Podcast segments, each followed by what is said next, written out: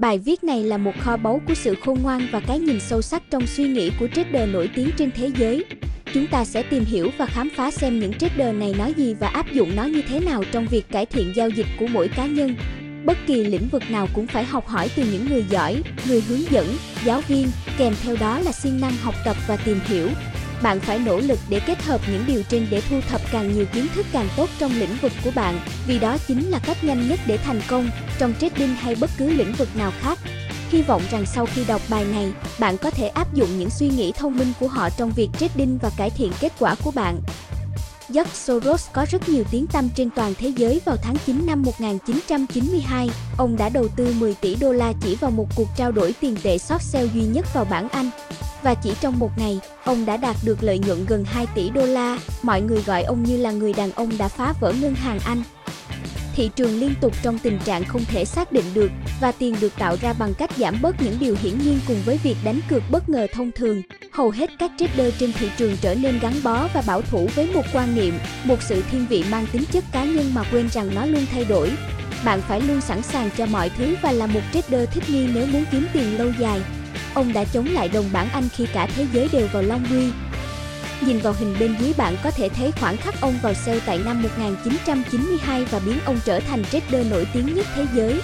Livermore, tác giả của cuốn Làm thế nào để giao dịch cổ phiếu 1940, là một trong những trader lớn nhất mọi thời đại. Vào thời điểm đỉnh cao năm 1929, Jesse Livermore đã giao dịch 100 triệu đô la, tương đương với 13 tỷ đô la hiện nay. Chỉ giao dịch khi tất cả yếu tố của thị trường đều ủng hộ bạn, không ai có thể giao dịch bằng tất cả thời gian mà có thể thắng. Có những lúc bạn nên thoát ra khỏi thị trường, vì cảm xúc cũng như kinh tế chúng ta cần giữ một phong thái giao dịch như một tay súng bắn tỉa chứ không phải một khẩu súng càng quét.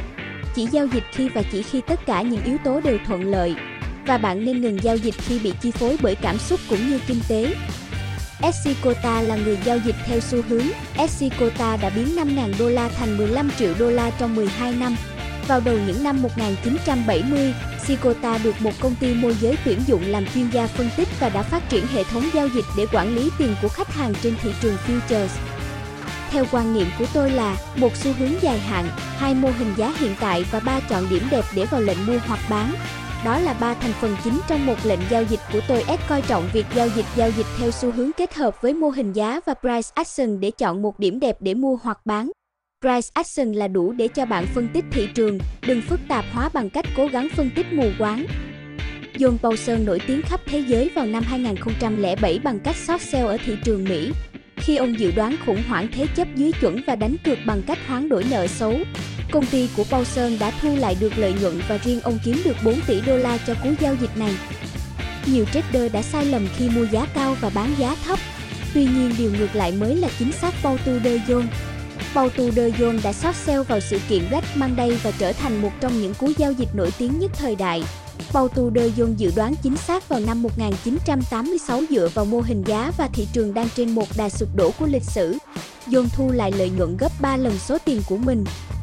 Đó là lần đầu tiên tôi phải học cách kỷ luật và quản lý rủi ro. Điều John nói ở đây là một sai lầm to lớn trong việc quản lý rủi ro của một số trader. Họ cần phải giữ một cái đầu lạnh, chăm chỉ và luôn đưa ra những quyết định phải làm gì tiếp theo. Trong trading, quản lý rủi ro là thứ quyết định số phận của bạn. Vì vậy, cần phải tập trung vào nó sớm nếu bạn muốn thành công.